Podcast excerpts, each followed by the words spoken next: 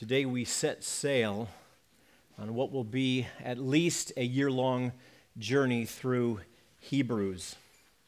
And my challenge to you this year is that you soak your mind and your heart in this text. It's only 13 chapters, 303 verses long. So if you were to walk through it at 10 verses a day, you would work through Hebrews once every month this year. You would know it well, and I think your soul will be the better for it as you get into the Word and as you get the Word into you, as Josh encouraged us to do last week. You cannot, brothers and sisters, live by bread alone. I would also encourage you to grab one of these scripture journals. We have them in the bookstall, or you can grab them at the info desk. I think that they're helpful for jotting down your thoughts as you read through the text each day, as you meditate upon the precious truths of this text, and as the Holy Spirit does His sanctifying work in you through His Word. Now, I have one task this morning, that is to introduce Hebrews. And the problem is that Hebrews, in some ways, is like a jigsaw puzzle in a box. From the picture on top, you can see that this is a masterfully composed, Jesus-exalting, God-breathed word of encouragement for believers. But it's as puzzling and as mysterious in some ways as it is beautifully profound in others. And of course, all the things that I think would be helpful for an introduction this morning are the things that are most mysterious. Things like, what kind of writing is this? Is this a letter or a sermon or a tractate or some other thing? Who wrote it?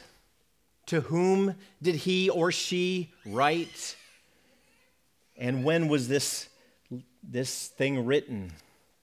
So the form, the author, the recipients, and even the date are some of the mysteries that you face as you begin to explore this lovely New Testament text.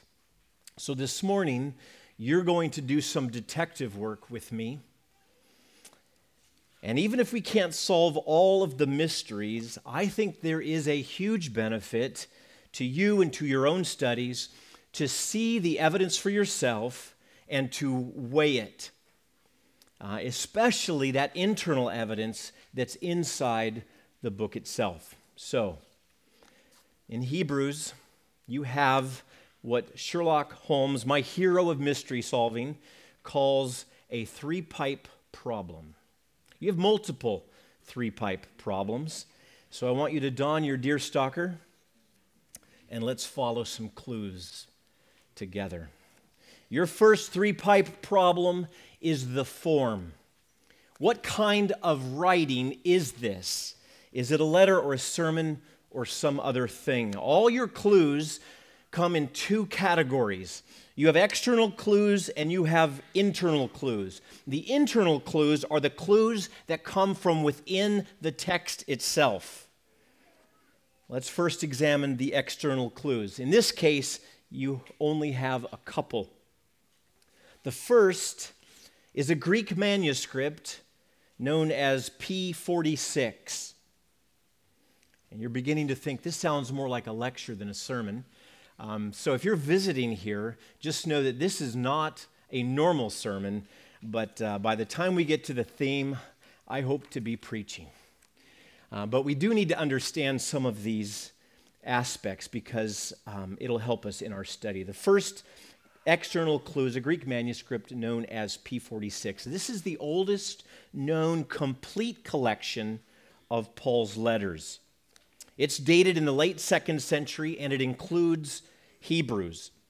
So it's a very early example of Hebrews being lumped together with other New Testament letters. P46 is housed here in the United States at the University of Michigan, and a portion of it is in Ireland. P46 is a clue, and I mention it because it comes up a couple of more times.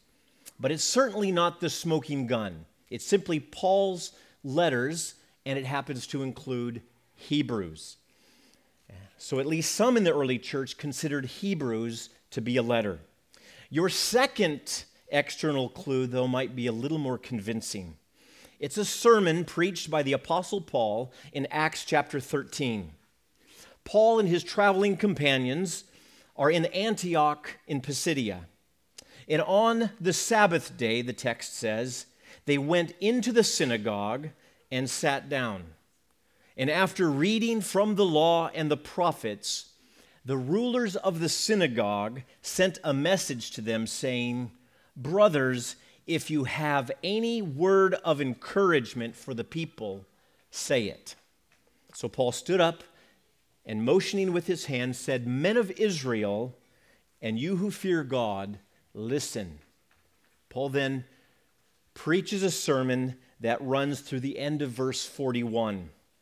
And as you read his sermon, you'll notice some remarkable similarities with Hebrews. But pay attention to that phrase that the rulers of the synagogues used. They asked Paul if he had any word of encouragement for the people. And a word of encouragement appears to be a special term for describing a sermon, a kind of sermon. So keep that in mind as you turn your magnifying glass now to the internal clues. Now, these are the clues found inside Hebrews itself. Look at Hebrews chapter 13, verse 22. "I appeal to you, brothers." Now notice what he calls this thing that he wrote. "I appeal to you, brothers, bear with my word of exhortation. For I have written to you briefly." Is it possible to get the text up as well? Thanks. The word of exhortation. I want you to take note of that language. That's the exact same word that was used in Acts to describe Paul's sermon. It is a word of encouragement or a word of exhortation, and that is the same word in the Greek, just translated two different ways. So, the author himself calls what he wrote here a word of exhortation. A word of exhortation is a word of encouragement. So, is Hebrews a letter or a sermon? Well, based on that, you might be tempted toward calling it a sermon, but wait, there's more. Your next internal clue is that the author seems to be writing as if to friends, people who were not only known to him, but who were his friends. We'll list the clues quickly. Hebrews 6:9, he calls his readers beloved. In the next verse, he mentions his readers' generosity, their work, their love, and their service toward other believers. In chapter 10, verse 32, and chapter 12, verse 4, he calls to mind the trials of his beloved readers. In chapter 13, verse 19, he says that he is eager to be with them again. And in 13:23, he mentions a mutual friend of theirs, our brother Timothy. So these social features in the letter give Hebrews a tone that's more like a personal letter than a formal sermon. Now here's your next internal clue. The author of Hebrews frequently uses we, us, and our. He does that about 99 times in these 13 chapters, at least in English and the ESV. It's about 99 times. And again, that's what you would expect if he was writing a personal letter. You wouldn't expect that so much in a sermon. And your final internal clue cuts both ways. So you should be weighing all of the evidence that you have now and come up with some conclusion. If this is a letter, it is very difficult to explain why there's no introductory greeting. When you read any of Paul's letters, how does he begin? He always begins with a greeting like "Paul, an apostle of Christ Jesus." That's the way letters begin. even in the first century. But Hebrews simply begins by launching into what looks like a formal discourse or a sermon.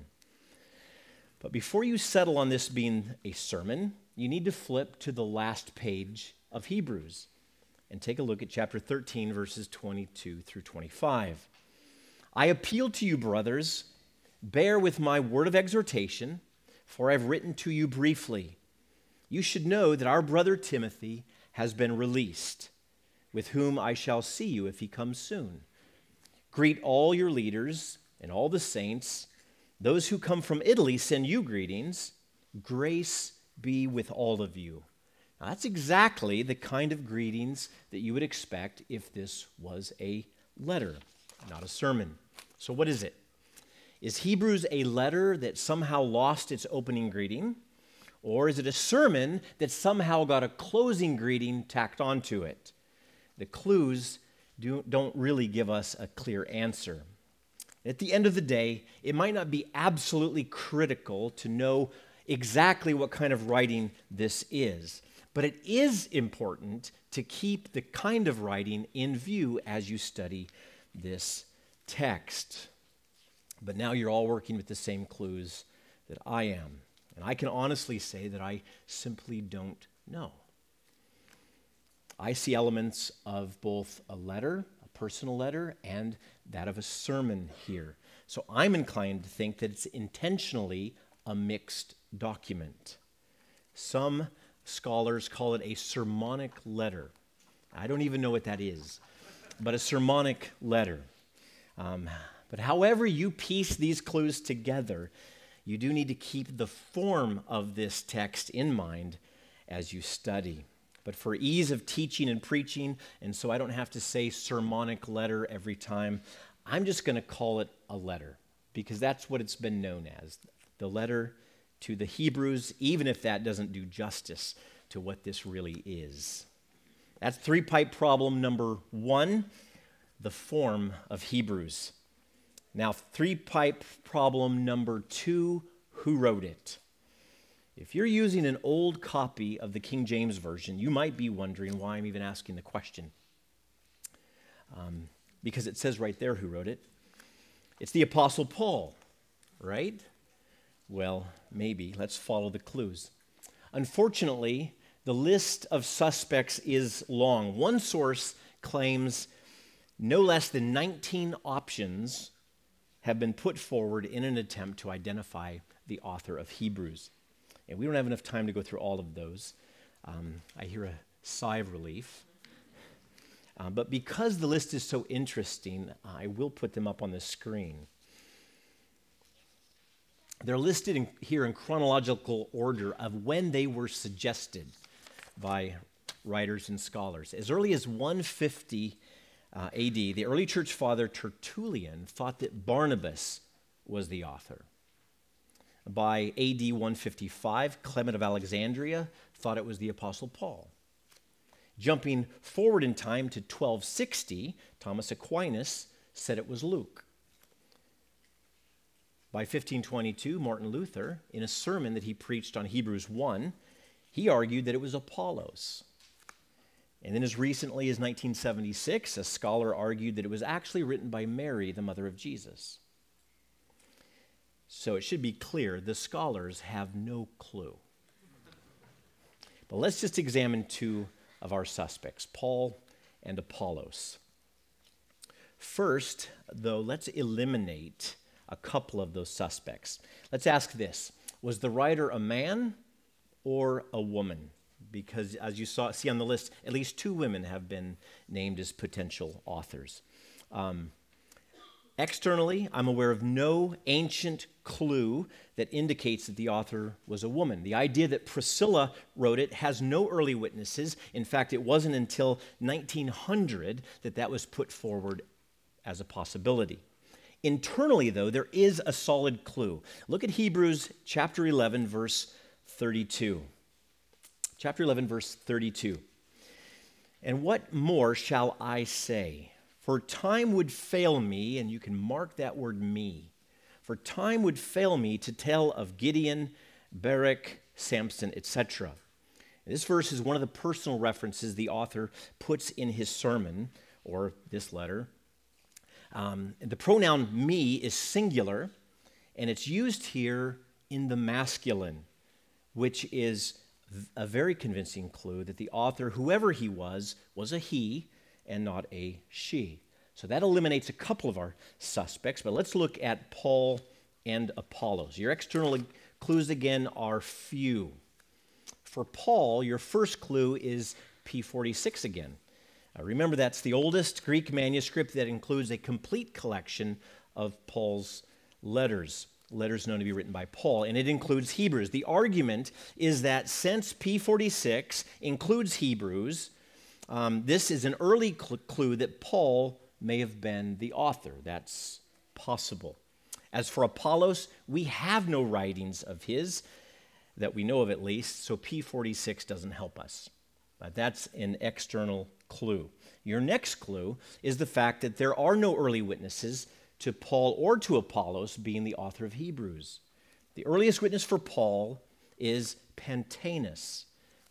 Pantaenus was a Stoic philosopher from Alexandria who converted to Christianity. His claim that Paul wrote Hebrews would have been around the same time that P46 was being compiled, and so it's not that early. There are no earlier external witnesses that I'm aware of. Apollos, of course, wasn't even considered until the 1500s.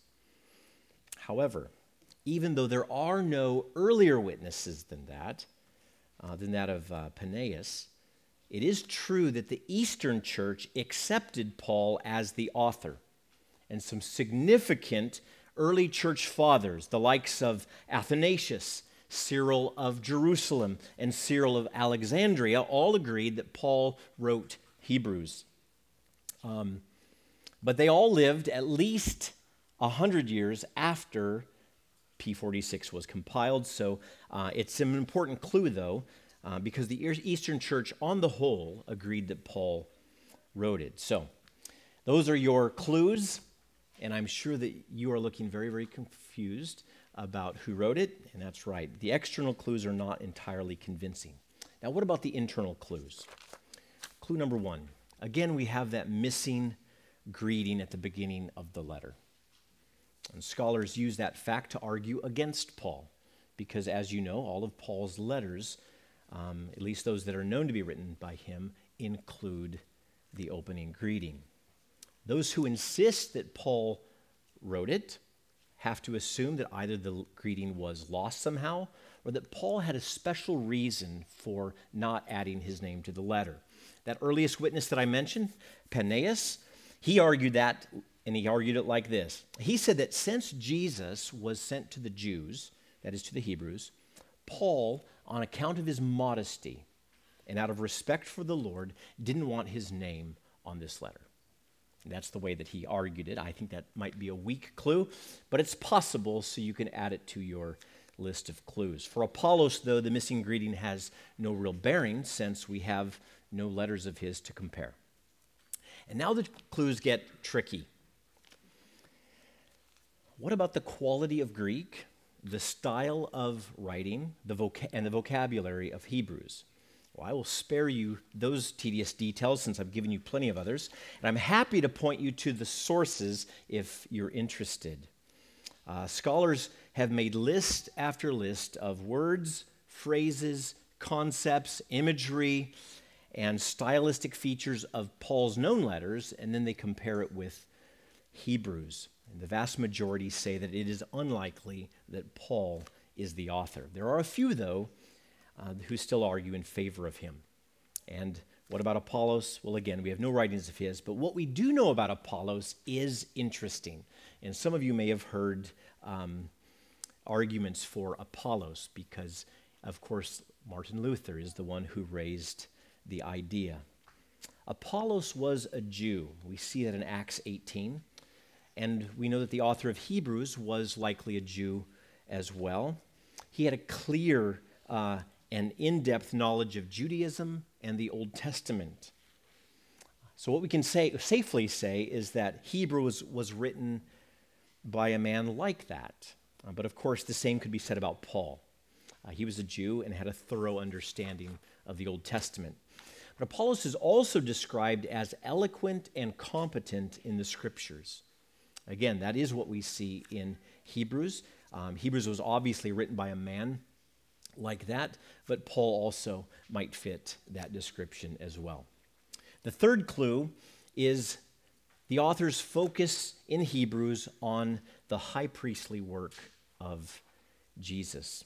And nowhere in Paul's known letters do you find as strong of an emphasis on the royal high priesthood of Jesus as we do in Hebrews. It's not absent in Paul, but it's certainly not what Paul emphasizes. So to some, that's a clue that Paul didn't or wasn't the author of Hebrews. As for Apollos, again, we don't really know because we don't know what he emphasized in his teachings. Another internal clue is that reference that you saw earlier to Timothy at the end of this letter. Hebrews 13:23, you should know that our brother Timothy has been released, with whom you shall see if he comes. Now, because Timothy is known to be Paul's protege, some say that this reference is a clue that Paul wrote the letter. If so, it's a paper-thin clue because certainly Timothy was close to Paul, but he was close to a lot of other believers in the early church as well. In fact, you should note that Apollos was also close with Timothy, and you can see that for yourself in 1 Corinthians 16. So, your last internal clue comes from Hebrews chapter 2, verse 3. It says, "How shall we escape if we neglect so great a salvation? It was declared at first by the Lord, and it was attested to us by those who heard." And that sort of fits with what we know about Apollos. In Acts 18, you see that Priscilla and Aquila took Apollos aside and explained to him the way of God more accurately. Paul, on the other hand, never talks that way. Paul repeatedly points to the fact that he was a first-hand witness of the risen Jesus and that he received his revelation directly from Jesus. And it's that clue alone that makes me think that it is unlikely that Paul is the author of Hebrews. So those are your clues for Paul and against Paul and for Apollos and against him. I think it's safe to say that whoever the author of Hebrews was, he was a man who ran in the same circle as both Paul and Apollos, but I don't know who he is. So I'm just going to call him the author of Hebrews. What might be the final word on this mystery is what the early church father Origen said. Origen lived from about AD 185 to 254, and he said, "Who wrote this epistle? In truth, only God knows." And I think that holds accurate 1,800 years later. So much for three-pipe problem number two. Here's number three. To whom did the author write? And this should go a lot faster. You have three external clues, and we'll go through them quickly. First, you have P46 again. In this early collection of Paul's letters, Hebrews is given the title "To the Hebrews." That became the traditional title of the letter, and P46 is the earliest example of that. Around the same time as P46, Pantaenus claimed that the letter was written to Jews. And Tertullian, the early church father, made the same claim. Now, the internal clues, though, are more helpful to you. Clue number one. When the author calls those to whom he writes, what does he call them? Well, he calls them brothers. He does that at least 6 times. He calls them holy. This is clue number 2. He calls them holy or sanctified. He does that 6 times. So it's safe to say that Hebrews was primarily written to believers. But add to that, clue number 3, the things that the author expected his hearers or his readers to be familiar with. He assumed that his readers knew who the Jewish fathers were, that they knew about the Jewish wandering in the wilderness, They knew about the Levitical priesthood, the temple, and Old Covenant sacrifices. He assumed that they knew things like angels mediating the law of Moses, as well as the ceremonies about food and purification. And that gives you the sense that this letter is written not only to believers, but to believing Jews, Jews who had converted to Christianity. However, there are a few references that might indicate that Gentiles were also present, and Josh and I will point those out as we preach through this letter. Now, our final, we've solved nothing up to this point, so we've got one more three-pipe problem, and it is the date. When was this letter written? And you can pin all of these clues on a timeline if you like. The first clue is external. Clement of Rome. He was a very early church father. He was born around the time of the crucifixion, and he died in AD 99. So we've got a first century witness here. Around AD 96, just a few years before Clement died, he wrote a letter that's named after him. It's the first epistle of Clement to the Corinthians. In his letter, Clement quotes the letter of Hebrews 18 times.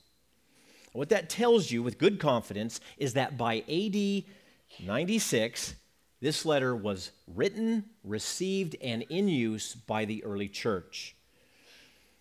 The rest of your clues are internal. Here they are. It's clear in the text of Hebrews itself, and this is an easy one, that the earthly ministry of Jesus is finished.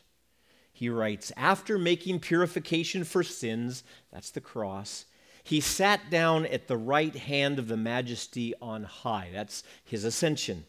So the death, burial, resurrection of Jesus happened around AD 33. So you can be sure that Hebrews was written sometime after that. So between AD 33 and AD 96. Let's try to narrow it down a little bit more. The author of Hebrews also mentions that those he was writing to had experienced times of testing, trial, suffering, and even persecution. And there were at least three historical events that could explain that. The first is AD 49. The Roman Emperor Claudius expels Jews from Rome. Luke actually mentions this historical event in Acts 18. In from AD 64 to 69, Nero persecuted Christians, blaming them for the great fire of Rome. And then in AD 70, we have the destruction of Jerusalem after the first of the Jewish wars. And I think that the destruction of Jerusalem being noticeably absent from this letter is significant. It's curious because the destruction of the temple in particular would have helped the author here prove his point about the old covenant becoming obsolete, especially in chapter 8, verse 13, where he says that what is becoming obsolete and growing old is ready to vanish away. It would have been very easy for him to mention the fact that the temple is actually destroyed at this point, but he doesn't. Which makes me think that we can date this letter before AD 70. So when was it written? It's really difficult to tell, but it is reasonable to say that it was written in the mid to late 60s. And of course, it may have been even earlier than that. So there you go. Those are your clues to the form, the author, the recipient, and the dating of Hebrews, and those are the most puzzling aspects that we're going to deal with this morning. So we can put our detective work behind us, and you can let me close by introducing the beautiful overarching theme of Hebrews. I want to whet your appetite for digging into this book this year, and this is my best attempt in broad strokes to tell you what this letter, this sermonic letter, is about. In broad strokes, the author of Hebrews is speaking a word of encouragement to believers who are being tried and tested and who have suffered persecution. The author grounds his encouragement to these believers in two grand realities. The first reality is that Jesus is superior. What God unveiled through Jesus in these last days is superior to all that he unveiled through the prophets long ago. Jesus is superior to angels, Hebrews 1. Jesus is superior to Moses, Hebrews 3. Jesus promises a superior rest than Joshua could promise, Hebrews 3 and 4. Jesus is superior to Aaron and all other high priests that are merely human, Hebrews 4 through 7. His new covenant is superior to the old, Hebrews 8 through 10. And the sacrifice of Jesus is superior to the sacrifice of bulls and goats, Hebrews 9 and 10. Jesus is simply superior in every respect. Therefore, reality number two, Jesus is sufficient. Since Jesus is the same yesterday, today, and forever, his work is finished. That's Hebrews 13:8, and it might well be the key verse for this letter. Jesus Christ is the same yesterday, today, and forever. Let those words sink into your heart.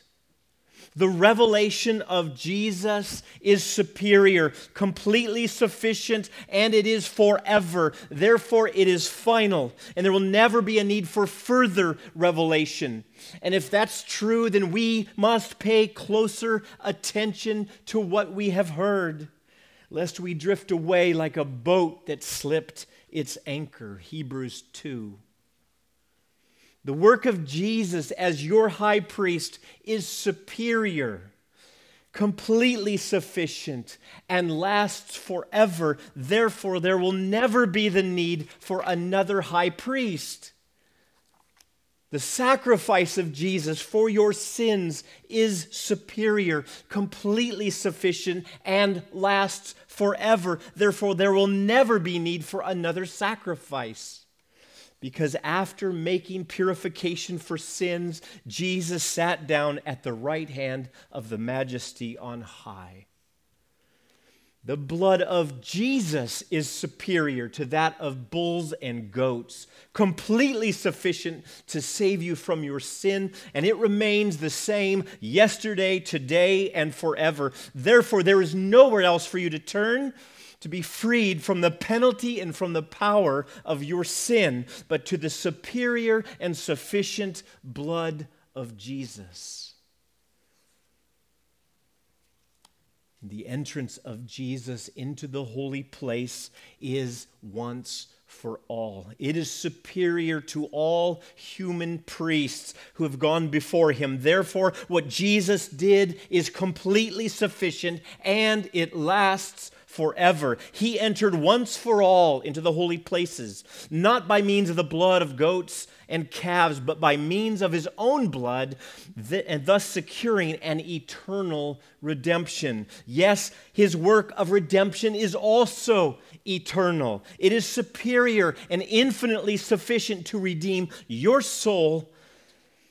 So yes, brothers and sisters, those are the two grand realities that are meant to encourage you in your times of trial and testing, and even in times of persecution, just like this letter was intended for the original readers.